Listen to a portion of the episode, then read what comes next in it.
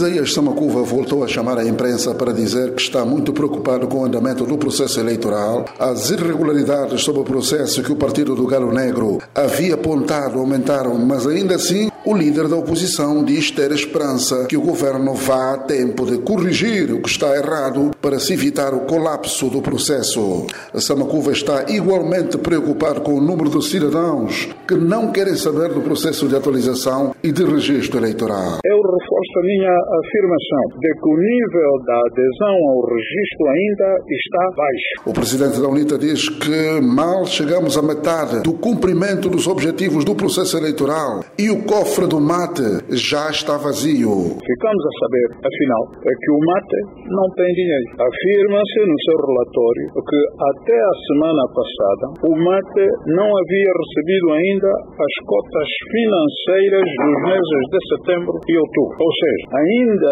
não atingimos os 50% dos objetivos estimados e já não há dinheiro para o registro eleitoral. A quantidade de inquietações do maior partido na oposição cresceu muito, mas Samacuva crê que o executivo ainda vai a tempo de corrigir o que vai mal. Qual é, de facto, o âmbito e a natureza da supervisão que a administração eleitoral deve exercer sobre os atos da administração pública. Quais são os poderes específicos que o legislador espera que a entidade supervisora exerça no desempenho da sua função? Quem deve publicar os dados daqueles que já fizeram prova de vida e daqueles que ainda não a fizeram? O MATE ou a SENE? Quem irá garantir que o sufrágio seja de facto universal, o mate ou a SEME. Tantas são as interrogações deixadas pelo líder da UNITA que Samacuva diz não ser ainda a altura de uma medida mais enérgica, como por exemplo uma manifestação para exigir que o processo eleitoral não descarrile. A linha vermelha, segundo Isaías Samacuva, ainda está distante.